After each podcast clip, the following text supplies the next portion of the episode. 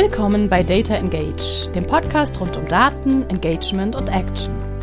Von und mit Philipp Loringhoven, immer interessanten Gästen und dem kleinen Quäntchen Chaos.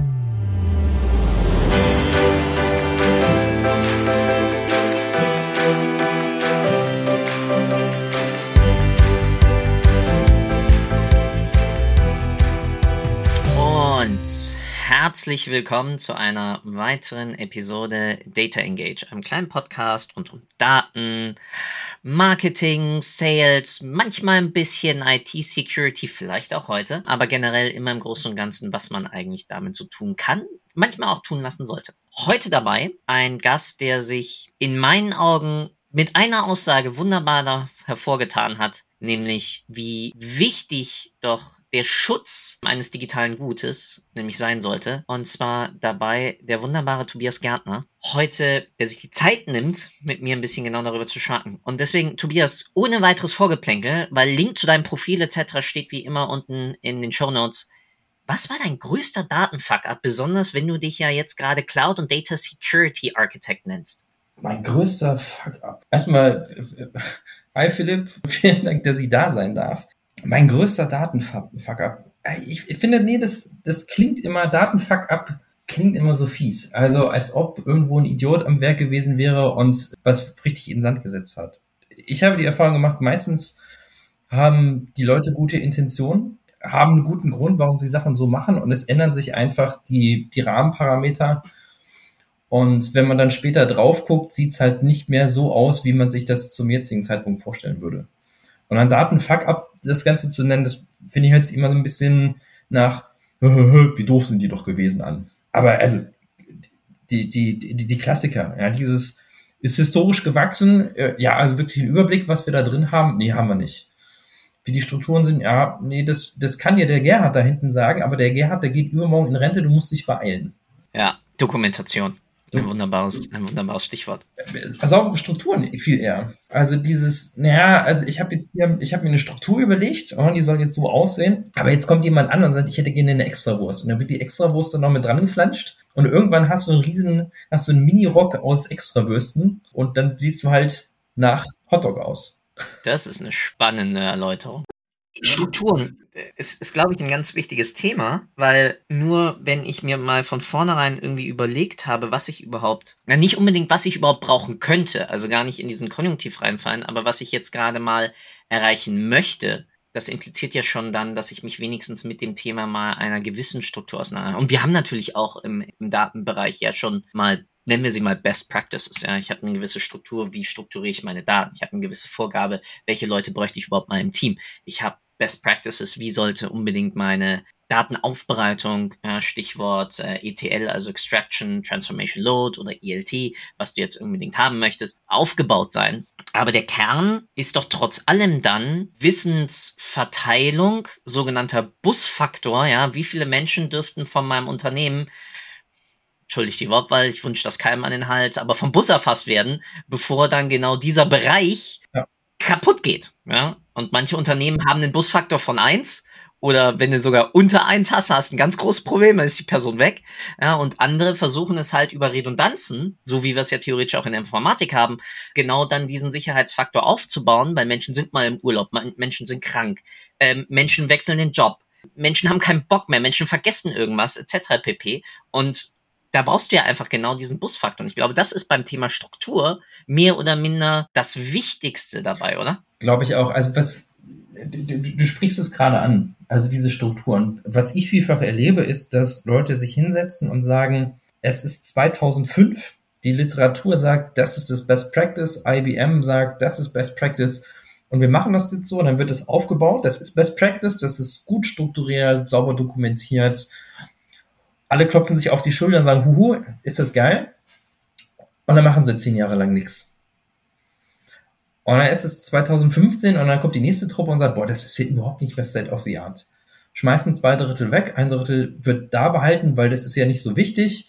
Oder das, das brauchen wir, um das Geschäft am Laufen zu halten und wie auch immer. Ähm, und dann machen wir jetzt zwei Drittel, machen wir neu nach dem Best Practice. Und dann vergehen wieder ein paar Jahre, wo man nichts macht.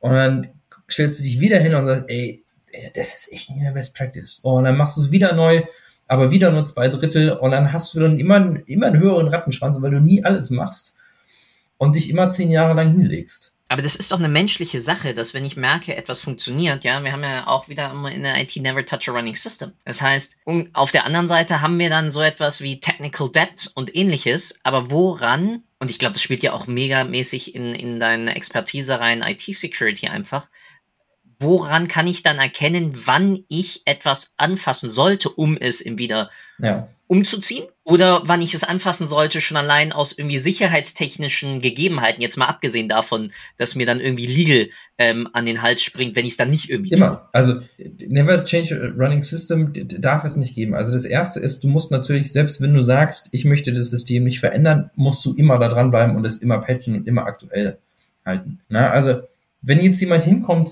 das, das, das krasseste finde ich immer noch den, den Flugzeugträger der Engländer, wo Windows X P drauf läuft. Und dann denkst du, Alter, das kann nicht euer Ernst sein.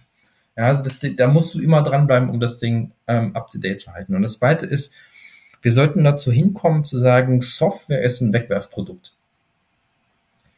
Und d- dürfen uns nicht daran aufhängen, dass wir das jetzt gebaut haben. Das ist am Anfang schmerzhaft, aber es ist unglaublich befreiend. Also ich habe, es hat mir auch wehgetan, gelernt, ähm, dass ich es nicht persönlich nehmen muss, wenn jemand das, was ich mir überlegt habe und gebaut habe, wegschmeißt und was Neues dafür nimmt. Weil so muss es sein, ansonsten hast du Stillstand. Das finde ich eine krasse Aussage. Software ist ein Wegwerfprodukt. Ja. Ich finde es richtig, weil äh, theoretisch ist, sollte es ja genauso gehandhabt sein, aber sag das mal einem C F O. Oder sag das mal einem Controller. Also der, der rechnet darauf ja Investitionen, der rechnet darauf ja Abschreibungen, der rechnet darauf ja wie bei einer Maschine, nur dass Software ja viel einfacher auszutauschen ist, als wenn ich mir das Presswerk von vor zehn Jahren jetzt austausche für ein neues mit einem anderen Hydrauliksystem oder sonst was. Da laufen natürlich ganz andere Millionenbeträge, Ladentheke, also je nachdem, welche Software wir jetzt austauschen. Ne? Also tausch bei einem V W mal das E R P aus. Dann landest du höchstwahrscheinlich bei höheren Summen, als wenn die einfach nur ihr Presswerk für ihre Karosserie austauschen. Aber du hast recht. Dann hast du mich missverstanden. Also lass uns das Beispiel mal B I nehmen. Ja? Also ich rede jetzt nicht davon, dass du sagst, ja, heute habe ich äh, I B M Cognos, morgen möchte ich gerne Power B I haben, ach, übermorgen nehme ich mal S A P B O und dann in zwei Monaten überlege ich mir nochmal was komplett Neues. Genau das meine ich ja eben nicht, sondern ich sage, so ein Dashboard muss ein Wegwerfprodukt sein. Ja, das, das soll nicht so ge- designt werden, dass du monatelang dich hinsetzt und den, den, den letzten Strich noch genau guckst, ob der jetzt Corporate Design entspricht, ja, und ob der auch genau lang ist und ob jetzt die Tabellen genau so angeordnet sind, dass das wirklich jeder haben möchte, sondern was ich meine ist, ey, baut doch mal ein M V P, baut das Ding schnell auf, guckt, ob es funktioniert und überprüft regelmäßig, ob es immer noch funktioniert. Und wenn es dann irgendwann nicht mehr so gut funktioniert, dann schmeißt es weg oder ändert es. Fangt nicht an, Software zu bauen, wo ihr sagt, das Ding muss dreißig Jahre halten. Muss es nicht. In dreißig Jahren sieht die Welt so anders aus. Baut es so, dass es die nächsten zwei, drei, vier Jahre hält. Also Stichwort zum einen Waterfall gegenüber sonst wie geartetem Agilitätsprozess und zeitgleich mit, in der Startup-Branche gibt es das gute alte Always kill your darlings. Ja, weil genau du dich damit ja. zwingst, iterativ zum einen vorzugehen, aber zeitgleich auch du dafür sorgst, dass du halt nicht zu lange an irgendeiner Geschäftsidee, an irgendeinem Prozess, an irgendeiner Zielgruppe oder irgendeiner Markenkommunikation hängst, sondern genau dich damit zwingst, okay, alles hat dahinter eine sonst wie geartete Deadline und ähm, oder ein Death Date, nennen wir es mal so, und ähm, damit muss ich, ja, iterativ vorgehen, damit muss ich dann dafür sorgen. Und ja, dein Beispiel für, für B I-Dashboards ist, ist eines der besten Sachen.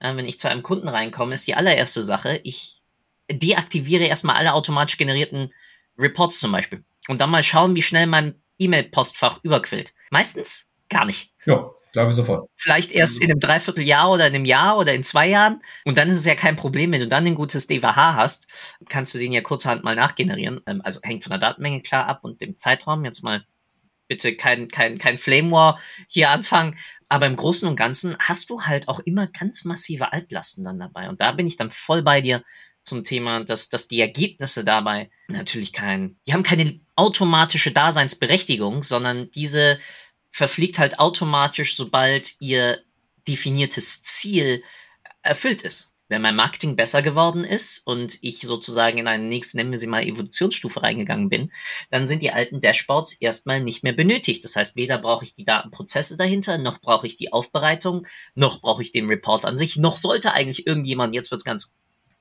kulturmäßig interessant, noch sollte ich diesen Report überhaupt haben, weil sonst verfalle ich in alte Denkmuster wieder rein, sobald ich auf diesen Report Zugriff habe. Ja. So, und was ich jetzt viel spannender finde, ist, ja, die Geschichte, die du erzählt hast, die kenne ich auch. Die kenne ich aus vorherigen Jobs, die kenne ich aus dem Job. Und da frage ich mich immer, Leute, ihr erzählt mir, dass ihr B I-Experten seid. Ja? Also ihr wollt wie ein, wie ein Intelligence Unit, wie ein Geheimdienst durchs Unternehmen laufen und Sachen aufdecken. Und ey, ihr wisst nicht mal, ihr wisst nicht mal, wer auf eure Dashboards zugreift. Fangt doch erstmal an, in eurem eigenen Stall aufzuräumen. Und dann können wir darüber gucken, was, was effizient ist. Ja, Analytics-Zahlen in der eigenen Abteilung, besonders im B I, ist äh, sehr, sehr selten. Power B I hat es zum Glück, da siehst du wenigstens, wer hat wann welchen Report aufgemacht. Wichtig auch hier, das soll nicht zum Stalken da sein. Maria aus dem Marketing hat seit drei Wochen nicht mehr in den Trala-Report reingeschaut. Ja, wenn Maria aber die meiste Zeit einfach in zum Beispiel Google Ads arbeitet und sorry, liebe B I, euer Online-Marketing-Report halt die für sie relevanten Kennzahlen, Daten, Trala noch immer dabei fehlen und ihr es auch nicht auf die Kette kriegt, die ganzen Zahlen da anzuliefern, dann ist das irgendwie klar, dass sie da nicht reinschaut. Ja, das heißt, du musst ja natürlich auch immer die wichtigen Datenpunkte ja dann auch einfach liefern, sonst kannst du diesen Vergleich ja gar nicht erst anstellen. So, ich wechsle mal kurz den Hut. Ja, ich, äh, B I, äh, Data Analytics Hut ab, sondern Security Hut auf. Ja, mach doch mal, schafft doch erstmal Transparenz. Also schafft doch erstmal Transparenz, was habt ihr für Datenverarbeitungsstrecken und überlegt euch dann, wo personenbezogene Daten verarbeitet werden. Und sowas darf nämlich nie sein. Wenn die Daten nach draußen gelangen, ist es überhaupt nicht geil, weil du dann genau sehen kannst, wer wo wie arbeitet. Und äh, der Betriebsrat steigt ja auch aufs Dach. Du musst es natürlich anonymisiert haben. Also du darfst eine Usage-Statistik haben, die aber natürlich nicht runtergebrochen ist auf einzelne Personen. Das ist etwas, was wo Power B I noch dran schrauben muss. Du hast im, im Vorgespräch was ganz Interessantes gesagt, weil das kommt auch in diesen ganzen Faktor Daten, also nicht wirklich Daten als Wegwerfprodukt, aber dass du manchmal auch herangezogen wirst von oder zur Due Diligence dann von I T, nennen wir es mal im grobsten I T-Setups bei, bei Startups und ähnliches. Und da hast du auch gesagt, natürlich erkennst du da auch gewisse Muster im, im Datenbereich. Nicht nur da, ich habe auch so mit relativ vielen Startups zu tun in meinem Bekanntenbereich. Was mir vielfach auffällt, ist, ist so ein Bruch. Also dieser Bruch von, ich bin ein kleines Startup, na, meine vier Kumpel und ich, wir haben ein Startup gegründet, hey, wir haben eine geile Idee. Wir stellen die ersten, die ersten Assistenten, die ersten Programmierer, die ersten B I-Entwickler, was man alles so braucht, stellen wir ein. Und dann kommt irgendwo so die, diese Sollbruchstelle. Diese Stelle so bei vierzig, fünfzig, sechzig Mitarbeitern, ähm, wo die dann echt scheitern, wo du dann siehst, da ist der Punkt, wo du entweder wächst und riesig wirst oder wo du dann einfach untergehst. Und das sieht man sowohl bei den, bei den Prozessen, wenn die dann plötzlich anfangen, ähm, S A P einzuführen, Salesforce einzuführen, Prozesse einzuführen, weil nicht mehr jeder den Geschäftsführer kennt und man das mit so einem Ad-Hocismus machen kann. Und bei den I T-Systemen siehst du es genauso. Also dieses, wenn dann, wenn du anfängst und setzt dein erstes System auf, das ist ein schöner Monolith, weil ein Monolith in deinem äh, Java Spring Boot kannst du das halt schnell alles, dann hast du alles in einer Komponente, babst es dann dahin und sagst, boah, hier M V P habe ich gebaut, liebe Investoren, bitte gib mir mal fünf Millionen, damit ich wachsen kann. So, und dann wächst du und stellst dann irgendwann fest, verdammt, ich bin erfolgreich, ich muss jetzt mal wachsen. Und dann den Mut zu haben, zu sagen, hey, wir schmeißen den Monolithen jetzt weg und wir bauen Microservices auf, wir bauen eine vernünftige Architektur auf und wir bauen eine Architektur auf, die auch dann skalieren kann, dass wenn wir dann die fünf Millionen kriegen, die zehn Millionen kriegen und dann plötzlich fünfzigtausend User haben, dass wir dann nicht einfach verrecken an unserem eigenen Erfolg. Und das sehe ich immer wieder. Und da sehe ich es entweder, dass die, dass die Startups dann ähm, klein bleiben oder zugrunde gehen, oder aber, dass, wir, dass sie anfangen, diesen Monolithen, diesen schwerfälligen Klotz einfach fünfmal nebeneinander zu stellen und dann am besten noch einen sechsten Monolithen dahinstellen, weil da haben wir ja noch den, den, den Kunden da hinten, der möchte ja eine Extrawurst und den bauen wir jetzt in eigene Monolithen dann da rein und haben keine Mandantenfähigkeit, sondern setzen es einfach ein sechstes Mal daneben und spätestens dann kriegst du als Architekt einen halben Ausraster. Ja. Und dann setzt du es noch über Kubernetes oder sonst was auf und das, das, dieses, diesen magischen Trank verstehen dann eh die wenigsten und dann fliegt es dir um die Ohren. spannend, weil natürlich im Datenbereich und im Marketing hast du es hast du es ähnliche, ja. Zu Anfang baut man sich dann irgendein schnelles Tracking auf, zum Beispiel, weil man will ja irgendwie Website-Interaktionen haben, aber ich glaube, was dahinter eigentlich steckt, jetzt mal jenseits von I T, ist, dass meistens die Unternehmenskultur in sich dann schon auf einer falschen Prämisse aufgebaut ist. Und zwar auf der Prämisse, wir wissen, was wir brauchen. Anstatt reinzugehen mit dem Verständnis, ich weiß nicht, was ich brauche, und ich gehe rein und habe, also ich nenne das Ganze immer hypothesenorientierte Kultur. Ja? Das heißt, von Anfang an bin ja. ich mir mehr oder minder bewusst, dass ich gar nichts weiß, aber dass ich lernen möchte. Und dementsprechend muss ich halt sowohl meine I T als auch meine Datenpipelines, als meine Kundenkommunikation et cetera aufbauen. Besonders in der Start-up- und Scale-up-Phase. Ja? Wenn ich dann, sagen wir mal, irgendwie in, in einem gewissen Maturity-Level, also in einer gewissen Markt, wenn ich eine gewisse Marktpenetration dann schon habe, dann brauche ich was ganz anderes. Dann brauche ich nachhaltigen Customer Service, dann brauche ich Retention, wo ich auch nochmal auf eine ganz andere Lernreise gehe. Aber dank dieser ganzen YouTube-Coaches, Gurus, äh, Startup, sonst was, Leutchen da draußen, starten halt ganz viele Leute, die denken, oh, ich habe mir jetzt alles angeeignet und jetzt kann ich einfach durchstarten. Ähm, und vergessen dabei diesen Lerncharakter, den ja eigentlich genau diese ganze Sache, die wir da tun, oder tun wollten, und egal, ich glaube, das wird auch im Faktor Security ähnlich sein. Was ist ein neuer Angriffsvektor, den ich jetzt dadurch, dass ich irgendein anderes Ding bei mir in die I T reingeflanscht habe, auch sinnvoll ist? Ja, definitiv. Was mir auffällt, ich fand da deinen Post, tut mir leid, dass ich mich da wiederholt drüber lustig mache. Ähm, du hattest einen Post, wo du Ähm, erzählt das, naja, Google Analytics, äh, Google AdWords und irgendwie noch so drei andere Services, die kann man mit dem Tool, kann man das zusammenführen, äh, ähm, dann hat man nicht die, die einzelnen Silos. Und hab ich ich habe davor gesessen und habe gedacht, ja, hast du recht, aber da hast du einfach nur noch ein anderes Silo, was immer noch nicht verknüpft ist mit den anderen. Also, du, du willst ja eigentlich, die, die eigentliche Idee ist ja, dass das, ähm, deine Kommunikation die gleichen Daten hat, ähm, wie deine, deine Werbung, dass du gucken kannst, wir haben eine Pressemitteilung rausgegeben, ändert sich dadurch der Traffic auf unserer Seite. Wir haben Auswahl in unserem ähm, Abrechnungssystem, ändert sich der Traffic auf unserer Seite. Ähm, wir haben mehr Kunden, es ist, wie, wie zeitverzögert ist das mit dem Traffic auf unserer Seite? Und da musst du die, die Schnur ja einmal durchs komplette Unternehmen ziehen und nicht nur einfach die fünf Silos hinten da zusammenknüppern. Und ich finde, das, also es, es reden alle immer von Kommunikation in Unternehmen, aber es macht immer keiner. Klar, das waren jetzt Beispiele aus dem Marketing, da waren Zendesk drin, Google Ads et cetera, aber du hast, du hast vollkommen recht. Witzigerweise ist es ja genau das, was wir wenigstens mit Marketingtechnologie und einem sogenannten Reverse E T L ja hinkriegen wollen. Du willst halt nicht nur irgendwie, dass deine Daten in irgendeinem Analytics-Tool versumpfen, sondern du willst sie, so gut es geht, wiederum in deine, deine Operativsysteme zurückschicken. Bedeutet, okay, aus einem, in deinem C R M möchtest du auf einmal noch eine interne Bewertungskennzahl haben, die irgendwie sich noch die Daten zieht, vielleicht aus deinem Customer Service, aus deinen Akquisekosten, aus dem Produkt, was er gekauft hat und sonst was, damit Sales direkt weiß, okay, der hat einen höheren Stellenwert, dass ich vielleicht bei dem jetzt in den Upsell reingehe, als ähm, Kunde B, der gerade ganz stabil läuft, uns keine weiteren Kosten durch irgendwie Customer-Service-Rückfragen et cetera analysiert. Und den kann ich halt erst über, den muss ich erst übernächste Woche angehen, um da den Upsell zu aktivieren. Aber bei Kunde A verlieren wir halt gerade Kohle, weil der so viel Service-Anfragen generiert, dass wir sozusagen mit der Marge, die wir haben, operational im Minus bei ihm jetzt sind. Bin ich voll bei dir. Jetzt wieder anderer Hut, Hut ab, äh, Hut auf. Ähm, Data Governance, Governance und Security. Du brauchst halt Transparenz darüber, wo deine Daten dann auch lang fließen, dass du nicht in das Problem reinläufst,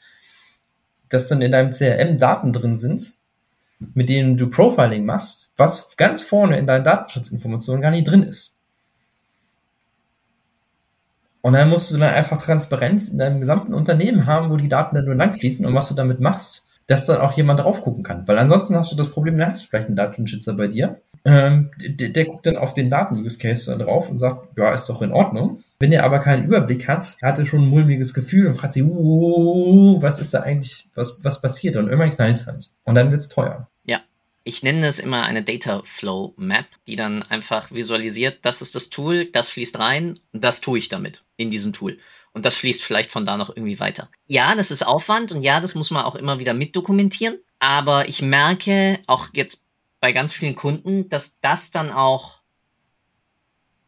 ermöglicht, auch über neue Lösungsansätze oder neue Nutzungsszenarien dann des Datenschatzes, den man ja einfach hat, äh, auch dann zu kommen. Der Satz hörte sich jetzt etwas komisch an, aber zu identifizieren.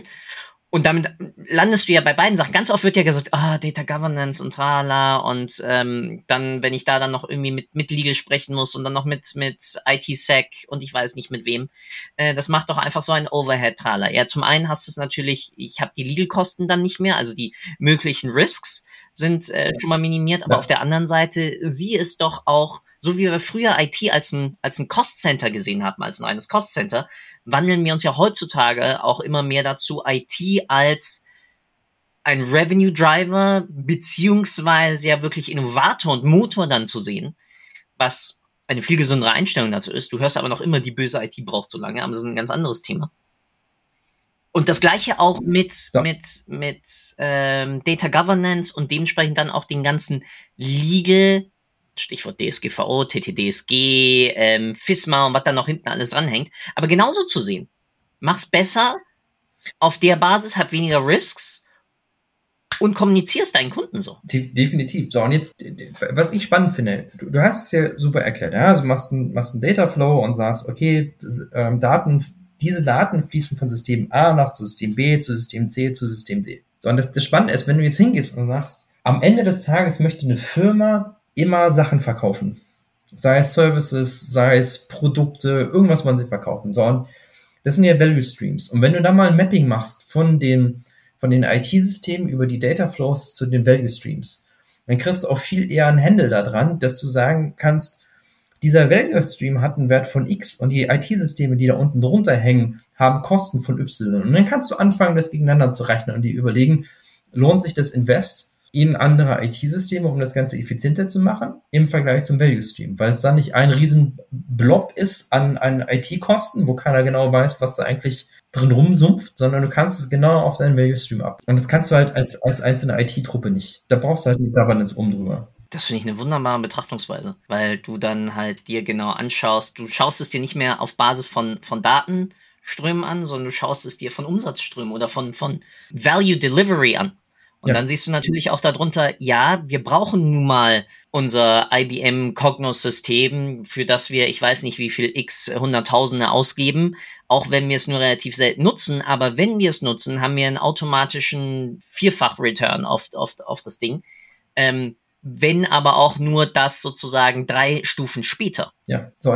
Dafür, das macht dann auch die Diskussion mit Controlling einfacher.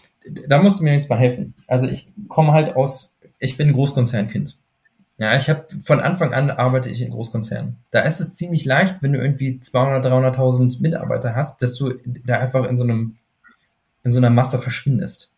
Und sich dann zu überlegen, ähm, dass selbst der Admin von einem Server muss wissen, wie das Geschäftsmodell funktioniert und wie die Value Streams funktionieren, um dann Entscheidungen zu treffen, die auf den Value Stream einzahlen. Wie ist es mit, mit K M Us? Also ist es da auch so, dass du viele Mitarbeiter hast, die sagen, ich, ich gucke jetzt nur auf mein, mein Cognos, mein Power B I und spiele damit rum und erzähle, was das alles Tolles kann? Oder hat man da eher nochmal einen Blick darauf, wie das Gesamtgeschäftsmodell funktioniert und wie es auf, das, auf den Value einzahlt? Es kommt darauf an, wie deine Geschäftsführer und dementsprechend dann auch deine sonst wie hierarchischen Modelle das Ganze vorleben. Wenn du dort wirklich nur so Scheuklappenmanager hast, die dann sagen, ja, wir kümmern uns nur um B I und Trala und ähm, auch keinen aktiven Austausch dann mit den anderen Departments haben, ja, dann hast du genau das. Ja. Wenn du aber einen Chef oben hast, der sich auch zum Customer Service hinsetzt und nachfragt und der sich auch interessiert für welche Response, welche Antworten kriegen wir aus, auf unsere Marketingkampagnen und dann mit Sales noch in, wichtig, nicht zum Thema Micromanagement, sondern aus Interesse, dass er als Katalysator fungiert, um das Wissen kreuz und quer durch seine Organisation zu tragen, dann hast du das natürlich nicht. Also es gibt für mich in Deutschland zurzeit, weil es witzigerweise mir gestern wieder aufgefallen ist, Stichwort Douglas, Tina Müller, ja. Die das aktiv bei sich ja auch unter anderem betreibt. kleiner Shoutout auch zu Jonas Raschini und seinem Podcast, werde ich auch mal unten wieder verlinken, weil ist ja auch Douglas. Und in dem ganzen Kontext brauchst du halt genau das. Ein C E O muss, oder ein Chef, Geschäftsführer, wie auch immer wir ihn nennen, oder Geschäftsführerin, muss für eine Vision da sein. Und diese fungiert und funktioniert aber nur, wenn alle Level darunter auch verstehen, warum tun wir das Ganze, wofür tun wir das Ganze. Und ja, das bedeutet auch, dass dein Facility Management, ja, auch dann mitbekommt, oder dein Front Office, ja, ähm, Supervisor, Customer Relations, Desk Management, wie auch immer wir sie dann nennen, ähm, auch versteht, wie wollen wir mit Kunden umgehen? Warum, welche Kunden sind für uns wichtig, ja? Ähm, also das, was du angesprochen hast. Das kriegst du halt nur dazu, wenn du irgendwie so eine Art, ja, Netzwerk-Hub dazwischen hast, der das Ganze aktiv nach vorne treibt und vorlebt. Definitiv, definitiv. Und dabei landen wir dann auch wiederum bei dem Ganzen, was wir ja gerade schon hatten, über entweder Data Flow Maps oder Umsatzflow, Revenue Flows oder Money oder äh, User Experience. Ich würde sowas mal gerne über, das habe ich noch nie gemacht, das ist mal eine coole Idee, das Ganze, welche unserer I T-Systeme haben eigentlich welchen Wertbeitrag zur Customer Experience? Ja. Ja, dann landest du halt natürlich bei solchen Sachen, natürlich wie mal bei einer Personalisierungsengine, wenn sie überhaupt passt, oder dein Zendesk, ja, für den Customer Service. Aber du wirst auch bei solchen Sachen landen, wie ähm, dass dein E-Mail-Service-Provider, der dir dummerweise halt manchmal einen E-Mail-Versand-Delay von einer halben Stunde oder fünfundzwanzig Minuten reinklattert, weil du halt noch über einen Massenhoster läufst, das Ganze negativ beeinflusst. Weil auf einmal irgendwelche E-Mails zur Erstanmeldung oder zur Bestellbestätigung nicht frühzeitig genug bei deinen Kunden eingetroffen sind. Ja, und dann, also, also dann finde ich, ist ein gutes Beispiel. Da finde ich, sollte man mit der größtmöglichen Art von Data-Driven und, oh, ich hatte gerade eben so ein schönes Wort dafür. Opportunismus trifft es nicht ganz, ähm, aber Rationalität in die Richtung. Da tatsächlich reingehen und sagen, wir analysieren, was kostet uns das Delay? Wie viele Kunden springen dann ab, im Vergleich zu den Kosten, ein neues I T-System aufzubauen? Also wenn ich mir jetzt vorstelle, ähm, ich möchte äh, einen E T F-Sparplan anfangen und möchte dafür ein Depot eröffnen, ja, bei einer, bei einer großen Bank. Da habe ich die Dokumente eingereicht ähm, und ähm, kriege dann die Anmeldung zu dem Portal. Dann kann es mir gegebenenfalls egal sein, wenn diese, wenn diese E-Mail eine halbe Stunde braucht oder eine Stunde braucht. Wenn ich sofort lostraden will oder irgendeinen anderen und irgendeinen anderen Need habe, den ich jetzt verfüllen will, dann kann es echt eklig werden, wenn das eine halbe Stunde dauert. Aber du musst dir erstmal Transparenz darüber verschaffen und Überblick verschaffen, was es überhaupt kostet und was es bringt.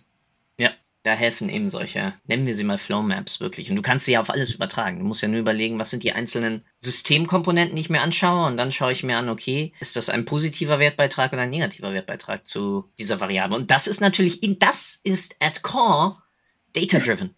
Das ist das Witzige. Also Data-Driven bedeutet halt nicht, ich mache mir schöne grafische Bildchen und meine Pfeile gehen nach oben rechts, sondern es ist halt, ich überlege mir, zu welchem Ziel, das ich gerade nach, vor, nach vorne setzen möchte, und ich hoffe, bei vielen ist es Umsatz oder ähm, User Experience, weil ich damit meine, meine Kundenbindung äh, erhöhen kann oder ähnliches, halt damit dann genau zu sehen, das ist der Hauptwerttreiber und hier sind wir gerade mega schwach, also müssen wir da rein investieren, ob Frauen oder Manpower oder Geld oder ähm, Hirnschmalz oder was auch immer. So, dann dann, dann finde ich es total spannend, wenn du dann hingehst und ähm, dir einmal anguckst, was so an, ähm, an Videos, Tutorials, äh, Podcasts für Data Scientisten und B I-Entwickler da draußen ist. Die erzählen dir alle immer, wie du jetzt mit, mit Power B I Version vierzehn Punkt drei sechs zwei fünf ja, die Buttons jetzt noch responsiver gestalten kannst und wie die, die Load-Time schneller wird oder wie der neueste Algorithmus funktioniert oder was du jetzt alles Cooles mit neuronalen Netzwerken machen kannst.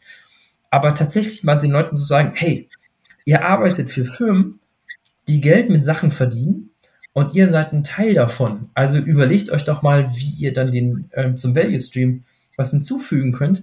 Und dann finde ich es auch spannend, wenn du dann teilweise Recruiter hast. Ich weiß nicht, wie es bei dir ist. Ich kriege immer mal wieder von, von Recruiter Nachrichten, ähm, die mich dann komplett branchenfremd einsetzen wollen. Ich habe von, von Retail habe ich keine Ahnung. Ich habe keine Ahnung, wie man Shampoo verkauft. Ich kenne mich mit Versicherungen aus. Bank würde ich mir vielleicht auch noch zutrauen, aber dann ist auch Ende im Gelände. Was soll ich denn bei solchen Firmen? Da habe ich keine Ahnung, was ich dazu beitragen kann. Und das finde ich, das sollte man nochmal mehr in den Vordergrund bringen, dass wir zum Unternehmenserfolg beitragen. Erst vor kurzem genau dazu eine Diskussion gehabt. Wir bauen halt ganz tolle K I-Modelle, aber ich glaube, fast nur ein Prozent oder vielleicht lass es zehn Prozent sein, dessen landen dann irgendwann mal in operat- operativen Systemen, beziehungsweise werden überhaupt dann in irgendeiner Art und Weise operationalisiert. Das heißt, du hast einen riesen Investmenthaufen hinten dran, A I-Labs, die jetzt gegründet werden und Data Exploration und alles legitim, ja, aber das Überführen dann in den, in die Produktivität und damit dann auch das Schauen, was ist der Wertbeitrag, den ich für unsere Kunden durch mein Doing eigentlich liefern kann und auch liefern möchte, ja, also was motiviert mich eigentlich dann dazu, äh, ist genau das, was meistens dann, wie du richtig sagtest, in solchen Beiträgen dann irgendwie zu kurz kommt, nämlich bunte Bildchen generieren und äh, wir machen den Report schöner und ähm, ja, das aktuellste K I-Modell noch irgendwie anwenden. Was ja alles seinen Sinn hat und was auch alles seinen Grund hat, aber wenn das Fundament nicht stimmt zu vermaledeit Wertbeitrag, dann ist der ganze Rattenschwanz da vorne und die meisten konzentrieren sich halt erst auf den Rattenschwanz und dann auf das, was sie damit eigentlich tun könnten, anstatt was möchte ich erreichen, was möchte ich tun, was möchte ich verstehen, um dann zu schauen, was sind die passenden Tools, um das Ganze zu machen. Super, super Beispiel dafür. Kennst du den Titanic-Datensatz? Ja. So, den Titanic-Datensatz, des, wie viele ähm, Tutorials ich gesehen habe, wo die diesen Arm-Datensatz durchnudeln und mir dann erzählen, wie toll dann dieser Algorithmus ist. So, und am Ende des Tages ist es dann doch wieder, was sich von den neunzig Prozent auf neunundneunzig Komma neunundneunzig Prozent bringt, ist diese eine Variable, wo du den die, die ähm, Kabinenklasse rauszuppeln musst aus dem String und damit kriegst du das Modell dann auf äh, fast hundert Prozent mit einem strunzendoofen Random Forest oder einer logistischen Regression oder was auch immer. Und das ist doch ein super Beispiel dafür. Es kommt darauf an, dass du ein bisschen Gehirnschmalz reinsteckst und ein bisschen überlegst, was macht das Business und weniger Wert darauf legst, dass du jetzt den neuesten, coolsten Algorithmus da dran packst. Ja, der ganze Bereich dann wiederum Feature Engineering landen wir dann genau dabei. Aber im Kern ist es verstehen, was tun wir als Company? Wie laufen unsere Prozesse? Wie generieren wir Wert für den Kunden? Und ja, ich glaube, das kommt bei ganz vielen Unternehmen zu kurz, das nach intern zu kommunizieren. Du kommunizierst es über Marketing nach außen. Du versuchst heutzutage hoffentlich öfters schon eine benefit-orientierte Kommunikation zu haben, anstatt wir haben das tollste Feature und wir machen die tollsten Bildchen und tralala. Nein, wir helfen dir dabei, dein, den, so. Oder nicht helfen, wir unterstützen dich dabei. Helfen mhm. darf man ja nicht sagen, weil dann fühlt sich der andere ja direkt äh, zurückversetzt. Legitim. Aber ja, at core ist es das. Businessverständnis. So, jetzt, jetzt sage ich was, wofür ich wahrscheinlich Haue kriege ohne Ende. Gegebenenfalls kann Excel dann auch eine Lösung sein. Es ist immer eine Lösung. Wenn ich mir überlege, ich bin eine kleine Firma, habe, was ist ich, drei, vier, fünf Mitarbeiter, ich denke immer an meinen Schwager, der, der Steinmetz. Was soll ich ihm irgendein B I-Tool verkaufen, einrichten, installieren? Das braucht er nicht. Der braucht fünf Excel-Tabellen für sein Reporting und das war's. Ja. Und wenn er das gut macht, ist er damit besser, als du es mit jedem B I-Tool sein kannst. Ja, bin ich. So, und diesen, diesen Spirit dann auch in, in Großkonzerne zu bringen, zu sagen, Alter, du sitzt jetzt hier nicht nur, weil du in dem Org-Charts irgendwer auf diesem Kästchen da hocken musst, sondern du musst jetzt auch zum, zum Value beitragen, krieg mal deinen Po hoch und mach mal. Leider Gottes habe ich dafür noch nicht die goldene, den goldenen Schlüssel gefunden, aber ich glaube, einer der ersten ist es wieder vorleben. Ja? C-Level muss es vorleben. Dein Management muss es vorleben. Du musst es auch, wenn du selbst Manager bist oder irgendwie, musst es vorleben, dich bei Diskussionen dann auf Daten zu beziehen und diese dann wiederum zu beziehen auf den Wertbeitrag, der damit erbracht wird. Das kann also sein, hey, unsere La- un- unser Checkout ist so lahm, weil unsere Ladezeiten so lahm sind, weil wir kein sinnvolles, na gut, ein Checkout cachest du nicht, aber weil unsere ähm, Serverinfrastruktur dahinter nicht passt, also kannst du damit zum C T O laufen ähm, und zeitgleich vielleicht noch den Marketing-Lead mitnehmen und sagen, hey, wir bei, kriegen wir das jetzt irgendwie hin, können wir vielleicht Budget von A nach B gerade transferieren, damit wir wenigstens für den Checkout das Ganze besser hinkriegen oder irgendetwas Ähnliches. Ja, und da muss ich sagen, ähm, da sind unsere Vorstände wirklich super bei. Auch was technisches Know-how angeht. Ähm, kleine Anekdote. Ich war bei unserem, ähm, beim Vorstand unserer Deutschlandgesellschaft und ähm, ich wollte mit ihm über ähm, über unsere Cloud-Migration reden und hatte ihm dann die Slides so aufbereitet und hatte das dann vorstandsmäßig, wie man halt für Vorstände so Slides aufbaut. Da wenig technische Details, mehr Überblick, wenig Shishi. Und ähm, in dem Vorgeplänkel erzählte er mir dann, ja, wir haben eine Doppelkopfrunde und ich habe dann eine, eine App programmiert und ich wollte das mal äh, ausprobieren. Und dann habe ich das in Docker gepackt und hatte Docker Swarm habe ich dann reingepackt und das habe ich gleich in die A W S gepackt. Und jetzt habe ich eine richtig coole äh, Docker äh, Doppelkopf-App. Ist vielleicht ein bisschen technischer Overkill, aber ansonsten ist es gut. So, Tobias, was wolltest du mir jetzt erzählen? Ich so, pass mal auf, die Slides schmeißen wir weg, ich hole mal meine technischen raus, du scheinst jetzt zu verstehen, was bei uns abgeht. Und da muss ich echt sagen, ähm, da ist es bei uns echt super, weil unsere Vorstände ha- verstehen wirklich, was wir machen, die haben einen Blick dafür, die, die wissen, wer du bist, woran du arbeitest und äh, welchen Value das zur Company beiträgt und unterstützen dich dann auch. Also da muss ich echt sagen. So cool. Hört man äh, nicht so oft, besonders nicht dann unbedingt aus äh, eurer Branche der Versicherung.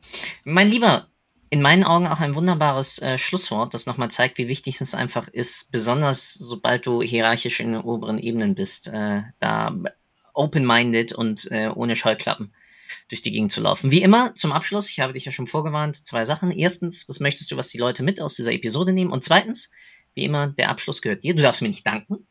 Ich danke nämlich dir dafür, dass du äh, die Zeit investiert hast, mit mir genau über dieses spannende Thema von Software als Wegwerfprodukt oder eigentlich, wie erkennen wir den Wert von Daten in der Organisation, so intensiv zu diskutieren. Deswegen, mir bleibt nur noch zu sagen, vielen, vielen Dank, Tobias, und the stage is yours.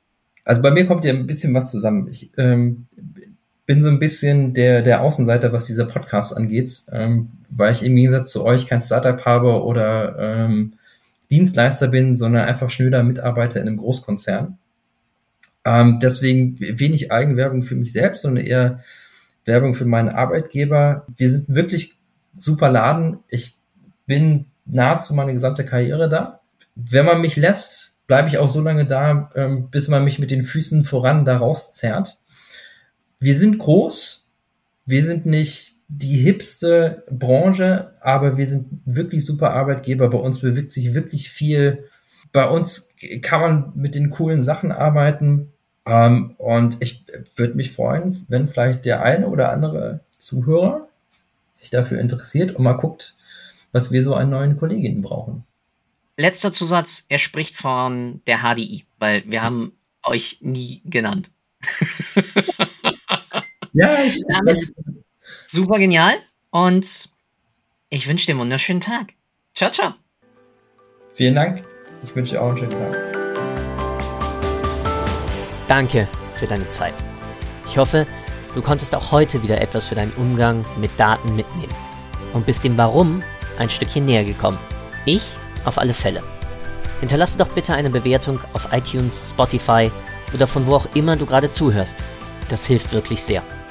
Bis zur nächsten Folge bei Data Engage. Dein Philipp.